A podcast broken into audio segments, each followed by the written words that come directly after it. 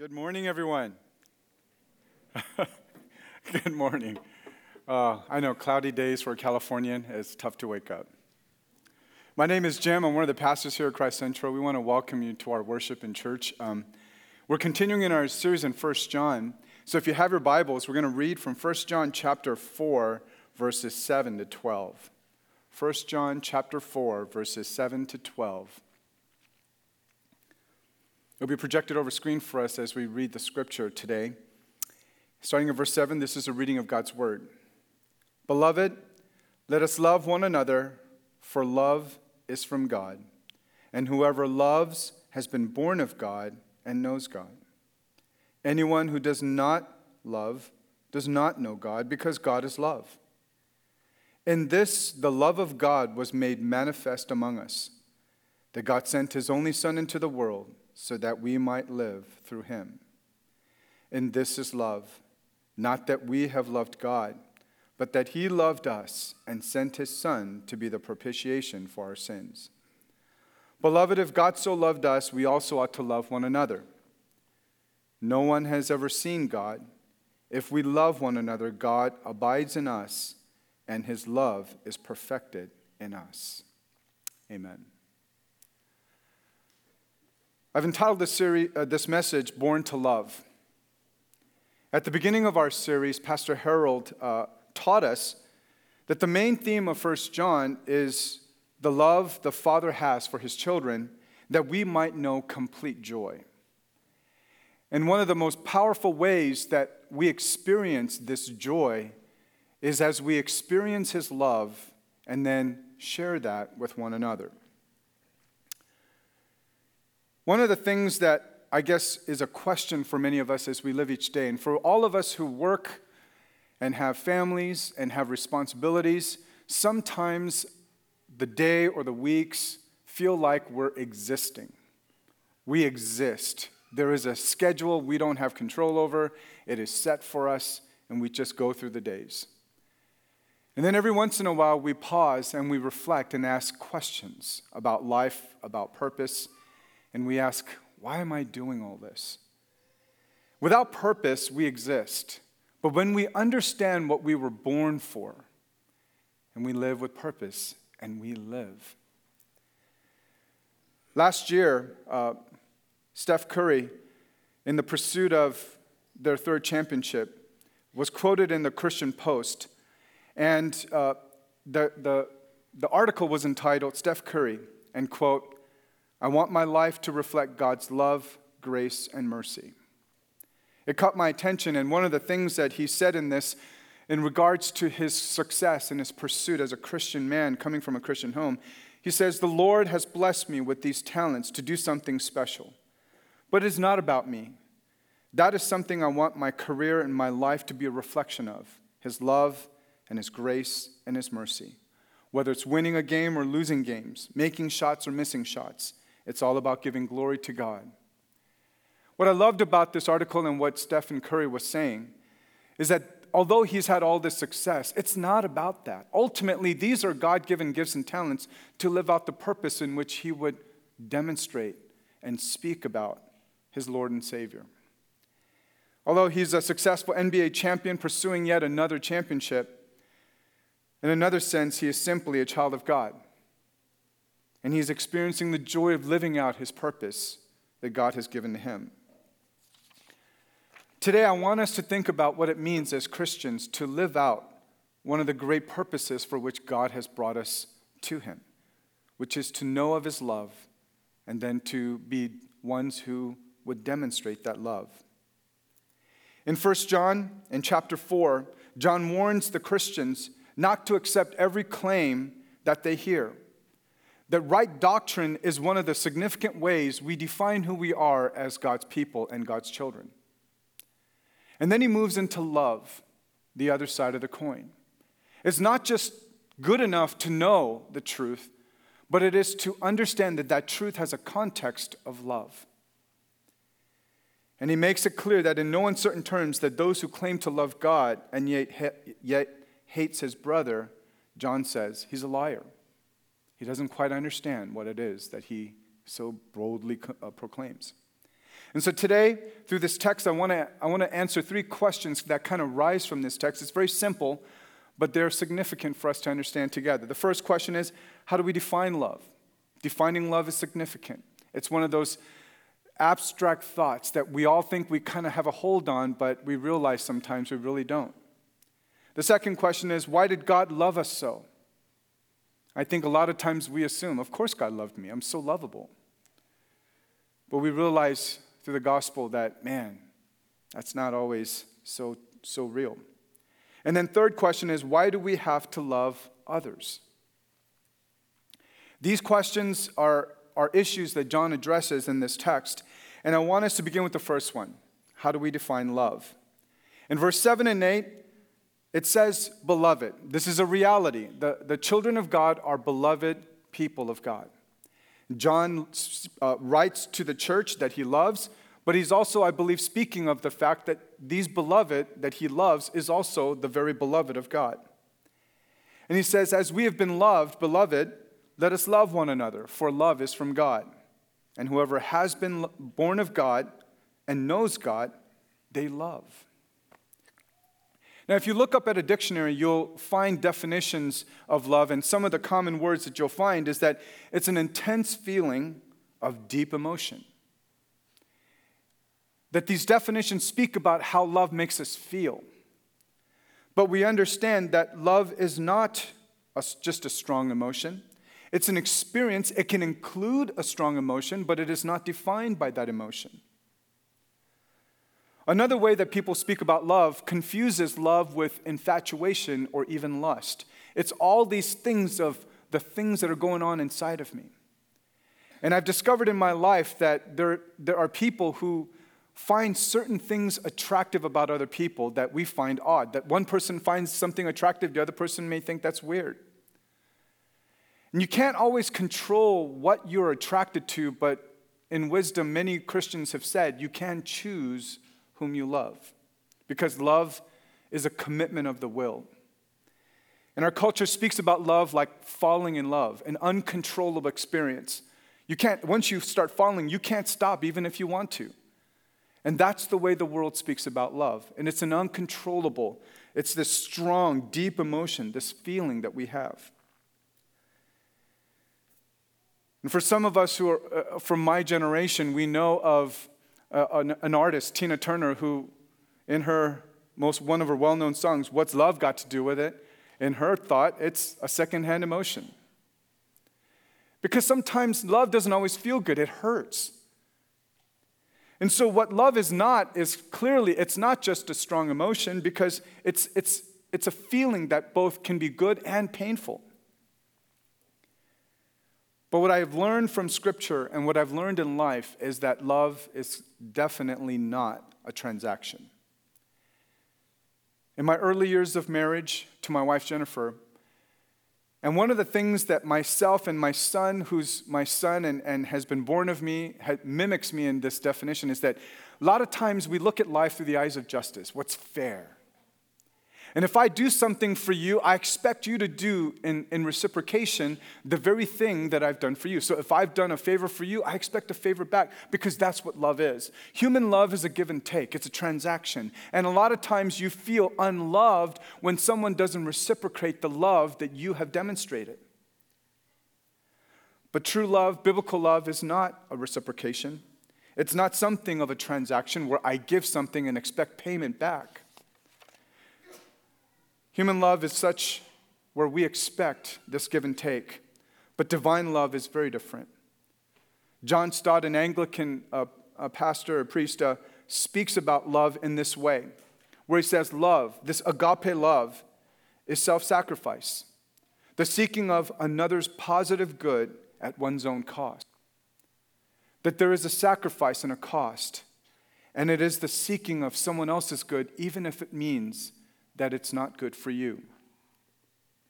Here in this passage, it says that love as its source comes from God and that God is love. And as Pastor Harold made it clear last week, the reciprocal is not true. Love is not God, although we have a tendency in our lives and culture to make a pursuit of love a small case G God.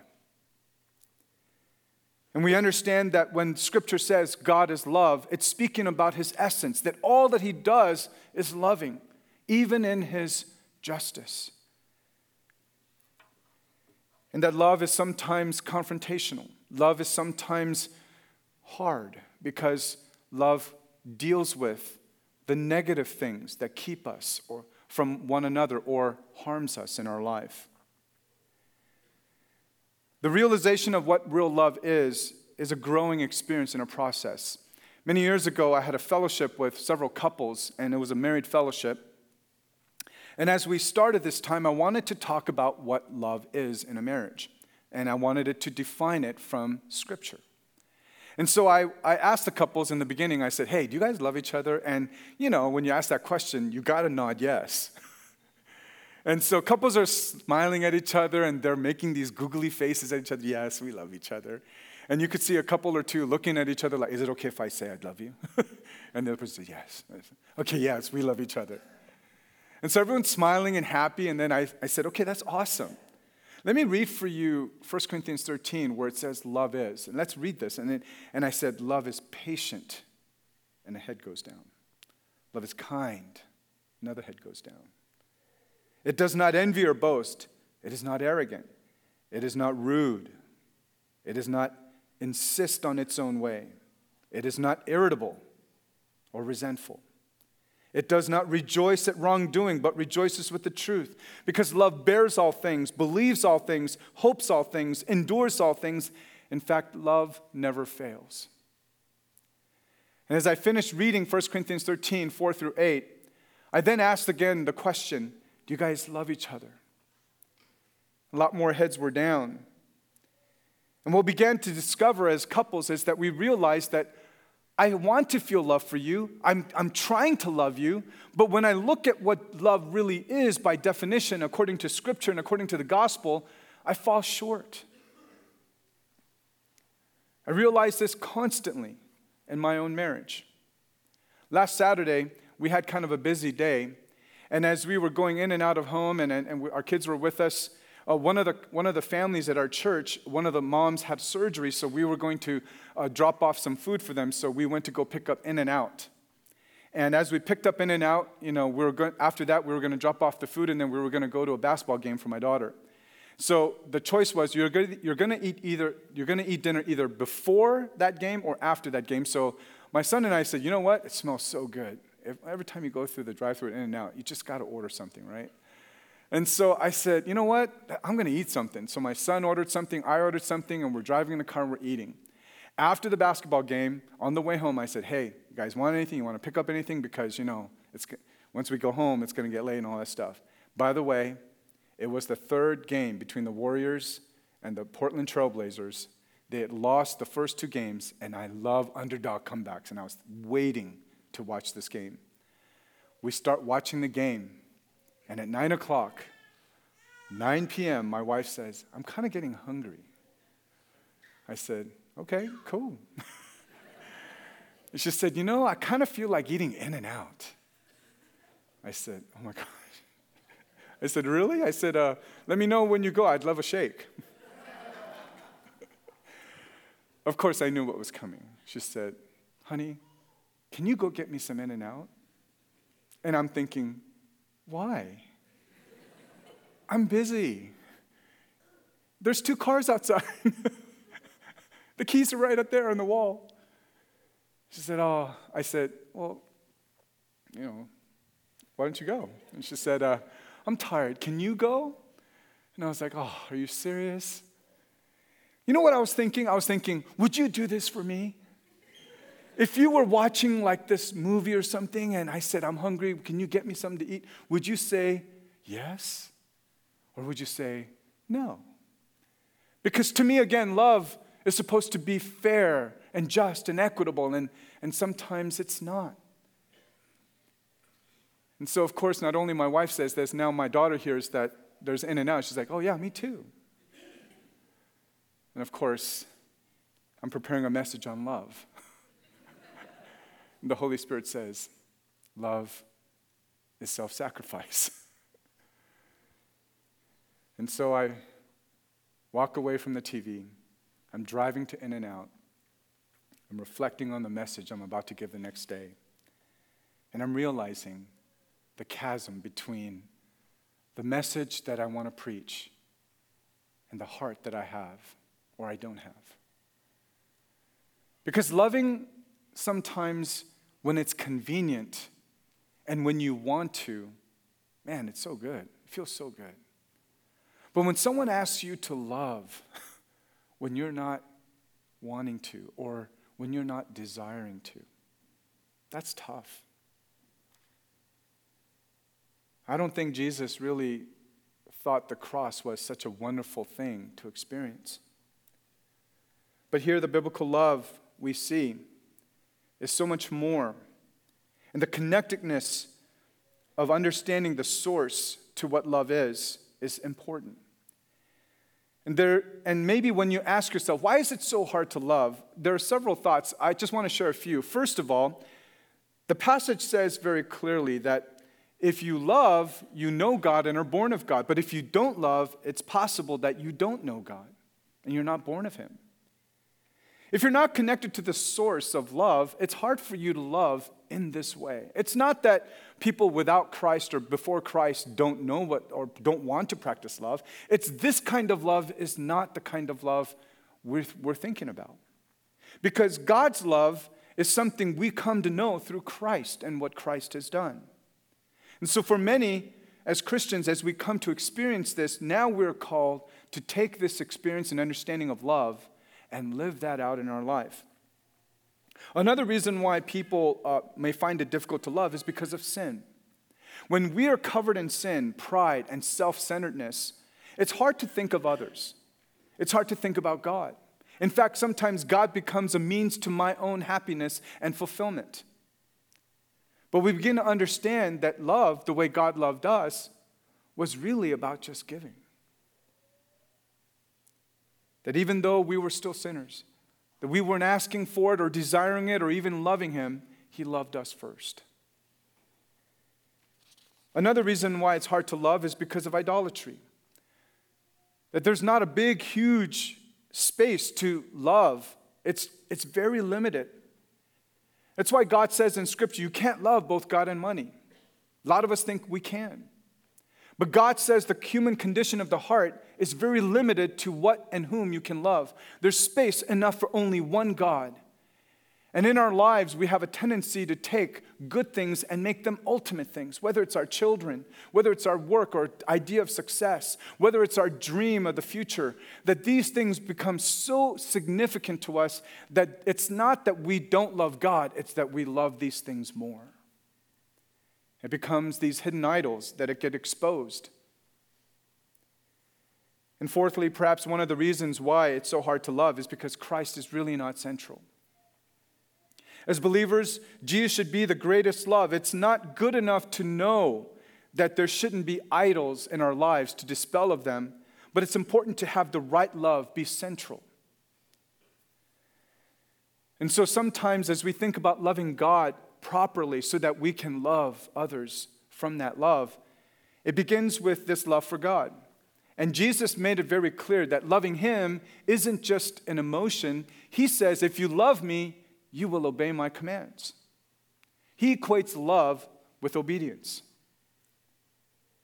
And here is the challenge that when, when you're in a situation where you don't want to be loving to a person, you don't want to forgive that person because what that person did was really wrong, and that person deserves justice, not mercy or love. And at that point, you can choose to be the God of your life and determine what to do, or you can surrender that feeling and that desire and trust Him that the better way the supreme way of His love means that I'm going to surrender my right to be angry, my right to demand justice, and I'm going to turn with forgiveness and love. To obey in that sense, to love one another as He has loved us, is to surrender ourselves to His truth and His authority in our life. And it's not just about surrender, it's about really understanding and seeking after Him. Because in, in, the, in the pursuit of seeking and loving God, one of the most powerful times that we experience and we get to demonstrate love for Him together is here on a Sunday worship. This is not about what you receive, it's about what you've come to give. We've come to give worship to God, to tell Him how much we love Him and how worthy He is of all that we have to give. Because we have been recipients of an incredible love, we have come to give. And I want to say to you very clearly if you continue to forget to give Him the proper worship that's due His name, I promise you we will find a quick replacement to worship something or someone else. So, love defined by people is different than a love defined and demonstrated by God. Dr. Martyn Lloyd-Jones writes in his commentary that the love of God, regarding the love of God, he says, The more I study the New Testament and live the Christian life, the more convinced I am that our fundamental difficulty, our fundamental lack, is the lack of seeing the love of God. It is not so much for knowledge that is defective, but our vision of the love of God. And thus, our greatest object and endeavor should be to know Him better, and thus we will love Him more truly. And so, the truest and surest way of growing in love for others is by knowing and seeing His love more clearly. And so, when we think about defining love, it begins with God as a source, it begins with the fact that God is love. But the second question is why did God love us so? In verse 9 and 10, the Apostle John gives us two definitions of love as he describes this gospel message. He says in verse 9, And this is the love of God, that he sent his only Son into the world so that we might live through him. Implied is that so that we might not die in our sin. In verse 10, In this is love not that we have loved God, but that He loved us and sent His Son to be the propitiation for our sins. I know Pastor Harold also spoke on this as well, and let me remind us for the definition of what propitiation means. Propitiation is, is the appeasement of God's wrath and judgment. And so, putting it in a thought, it means that Jesus Christ is not only the priest who makes the offering, but he becomes himself that offering the means of this divine appeasement of the wrath and judgment of God, where the sacrifice offered, the Lamb of God that is slain, is not just another lamb, but God the Son Himself. You know, as we think about this, why God loved us so, God determined by His own will that humanity lived, living and condemned in sin, should not end this way. That his will was to demonstrate his love through his son, not only by sending him, but having him become the very means by which forgiveness and salvation is found. Now, for those of us who've been going to church for many years, we understand that salvation is by grace through faith in Jesus Christ alone. It's not by our works. And so we're thankful and maybe there are times when we think, you know what? Of course God would love me. I'm a good person. I'm a nice person. I'm a lovable person. And when someone doesn't love you back, you're thinking, what's wrong with you? Why would you not love this? But as I lived my life, I began to realize more and more that what I think is lovable, which is me, is really a lot more sinful than I had imagined. The beauty of the love of God is most clearly seen when you understand more and more what we truly did deserve and what we didn't receive. That someone else took that pain and that experience on our behalf. Many years ago, when I was meditating on a Good Friday before Easter Sunday, I was reading through the crucifixion of Christ, and there's a phrase in Aramaic in the Gospels where it says, Eli, Eli, lama sabachthani, which means, My God, my God, why have you forsaken me? And I realized as I meditated on those words of Christ on the cross that it wasn't just the physical pain that made the cross so unbearable. It was actually the spiritual anguish of knowing that the one whom he went to the garden every morning and called Abba Father is now has become not Father, but my God. And this God who has now forsaken him. And as he is experiencing the deepest spiritual anguish of having the one he loved be distant and, and he becoming sin, at that moment I realized that what Jesus said was supposed to be my words. You see, I was supposed to be the one on the day of judgment when I stood before a holy God and had to give an account of my life, that I was supposed to be the one who were to say, My God, my God, why have you forsaken me? But because Christ took my place, because he was the propitiation for my sin, I will never say those words. And anyone who puts their trust in him will never say those words before the presence of God, because the Lamb of God said that on the cross for all of us. We will never know what it's like to be forsaken by God. What we rightfully deserved, we didn't get. What we totally didn't deserve at all, we received fully. This is the love of God. Martyn Lloyd-Jones continues in his commentary. He writes, For without the doctrine of atonement, you do not know the love of God.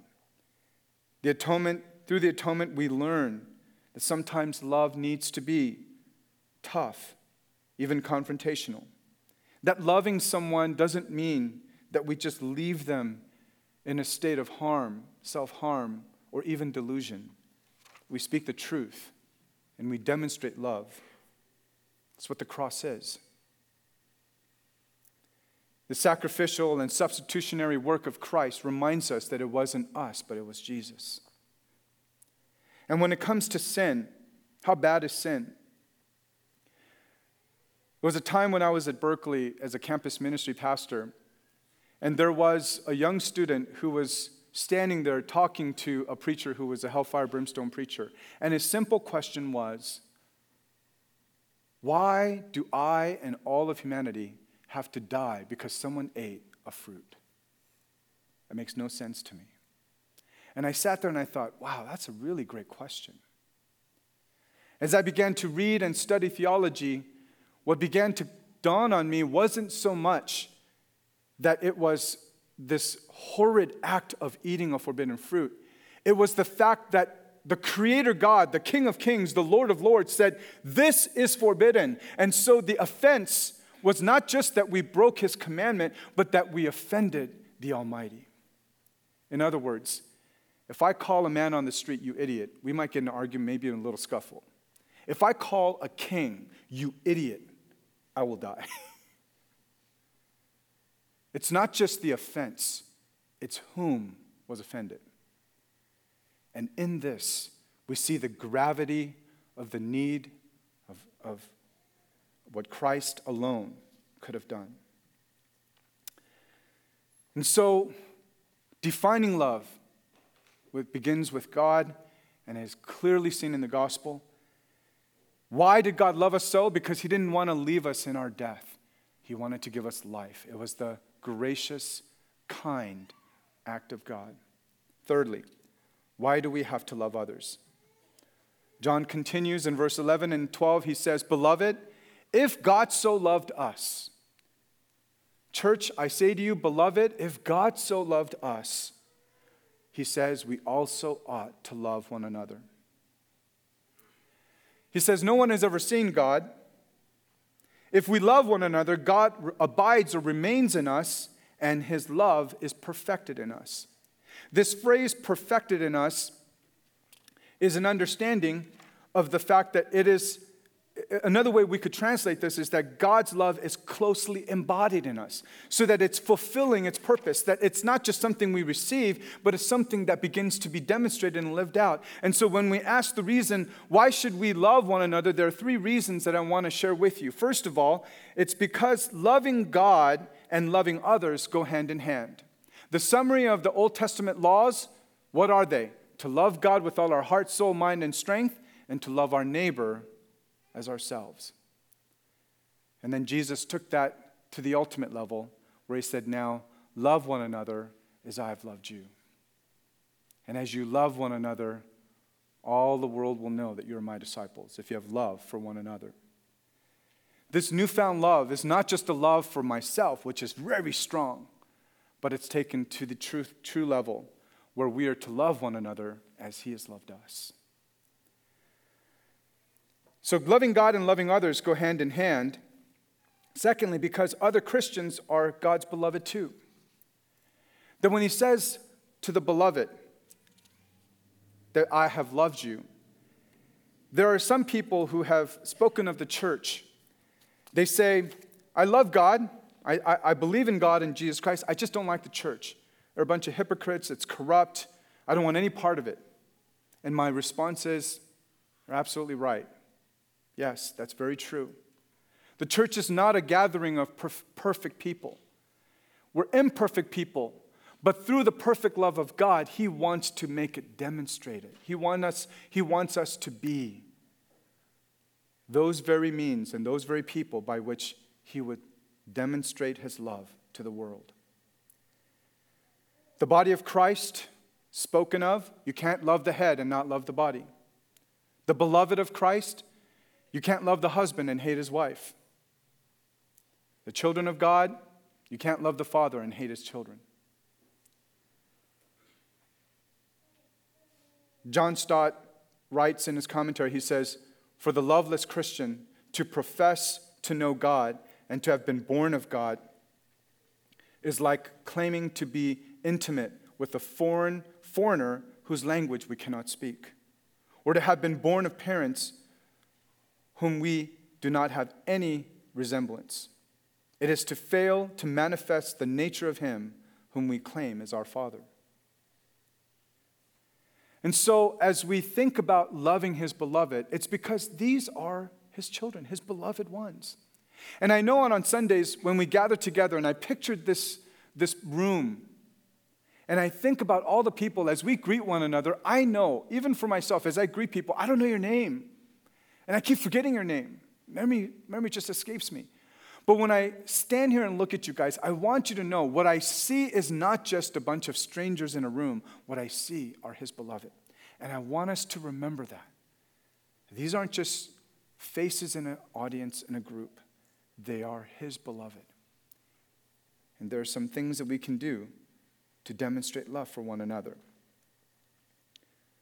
John Stott writes, continuing in his, in his series, he writes, That is, this unseen God, who once revealed himself in his Son, now reveals himself in his people, if and when they love one another. Our love for one another is evidence of God's indwelling presence. I didn't put this in my notes, but I was driving up this morning uh, to get ready for our teacher's first service, our first service at 9 a.m. And I saw rain was kind of coming down a little bit, it was sprinkling, and I see the guys pushing these carts. like they're pushing them. And I had to pause honestly, and I sat there and I thought, man, do we know how much we've been loved? One of the, one of the guys who was pushing is the father of a, of a, a, a very young uh, child, a newborn. And he left his wife and his son, and he's there pushing. And I'm just thinking, what is this? Who does this? In the early morning hours on a Sunday, on a cold winter, a cold summer day.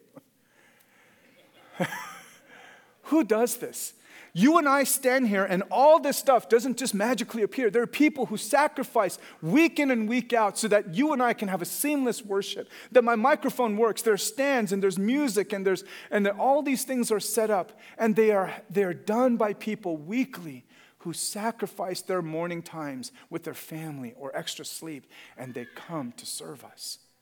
And this morning, I want to say thank you to our setup team who love us every week by doing the work that sometimes people never see.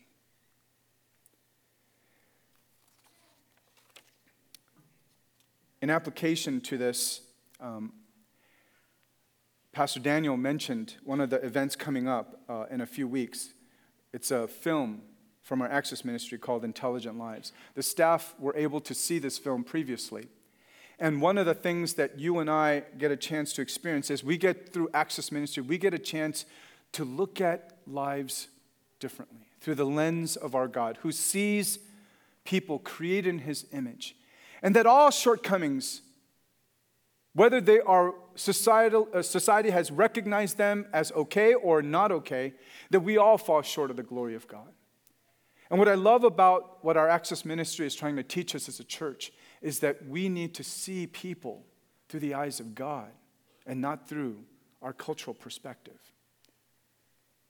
That these are intelligent lives, more than we can imagine. to see them as God sees them, to love them as God loves them.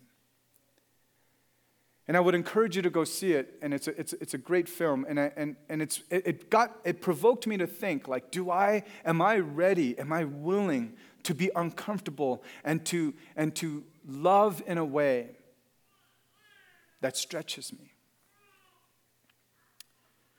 Another way that we can share love with one another in this church is through prayer. A word, a message, a text, a meal, a hug, a prayer. Recently, one of our sisters at Christ Central, her name is Jessica, she was recently diagnosed with ovarian cancer. I asked her permission if I can share this in a message and can we share this prayer request with the church? She said, please. She recently got news with her husband that her cancer had spread to her liver and possibly other areas of her body. When the cancer starts to spread, it's scary. And so now they don't know what's going to happen next. They're waiting for further diagnosis and, and, and discussions with physicians. In the meantime, we're welcomed by this family into the battle of their life to pray with them and for them. You may not even know who this lady is. You may not even know who her husband or her three sons are. But she is a daughter in the Lord, she is a sister in Christ. We can't love everybody. I don't know how to love 500 people, but you can love somebody. And the one way that you could demonstrate love is through prayer. And I want to ask you to sign up and put, I hope every slot is just filled with names so that there's no more space you could put in and that we could be interceding and praying for Jessica. And it's one of the ways that people feel loved. It's not even a whole lot. It's these moments when we intercede and we lift up a dear sister to the Lord and we say, Lord, please, please heal her. I don't know what God's will is in this battle with cancer. I don't know how the future will hold and what the answers will be. But I do know that God is teaching this family how He loves them as people come by and drop off meals, as people come by to pray to send a message and to tell them, we see you and we love you. I want to invite you to join us in this way. I also want to encourage you to remember that as we try to love one another, we will fall short because we're imperfect, sometimes very selfish beings in our marriages, with our children, with our friendships, with our roommates. There are times when we're going to act so selfishly that if I do these things, I'm expecting a transaction. But I want to remind us that the gospel takes us to a love where no transaction is possible. There's nothing I could do to repay Jesus for what he did for me. Nothing. Even if I tried with the rest of my life, I will fall short again and again and again. And this is where I hope that you and I receive again this morning a message of the gospel hope that you and I have been loved first by Him, most powerfully and completely by Him. And that because we have been so loved, brothers and sisters, we ought to love one another. And as we do this, we will understand that that's what we were born for. We were born to love Him, we were born to love one another. And this way, may the world know that we are his followers. Let's pray.